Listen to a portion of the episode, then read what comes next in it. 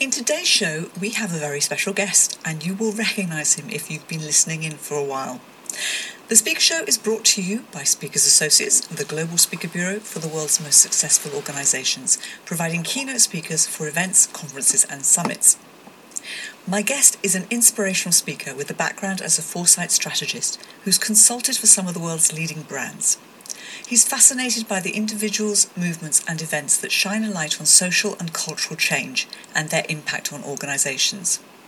He's lectured at universities for over a decade, has appeared on TV and radio shows, written for business magazines, and been quoted across a wide range of international newspapers.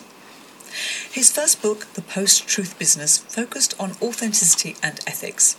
It went to number one in the business bestseller charts and was a finalist in the 2019 Business Book of the Year Awards.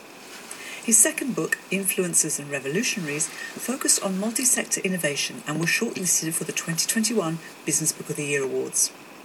His podcast, The New Abnormal, looks into hope, community, and resilience as the way forward, and his guests include a wide range of writers, activists, psychologists, philosophers, and trend analysts.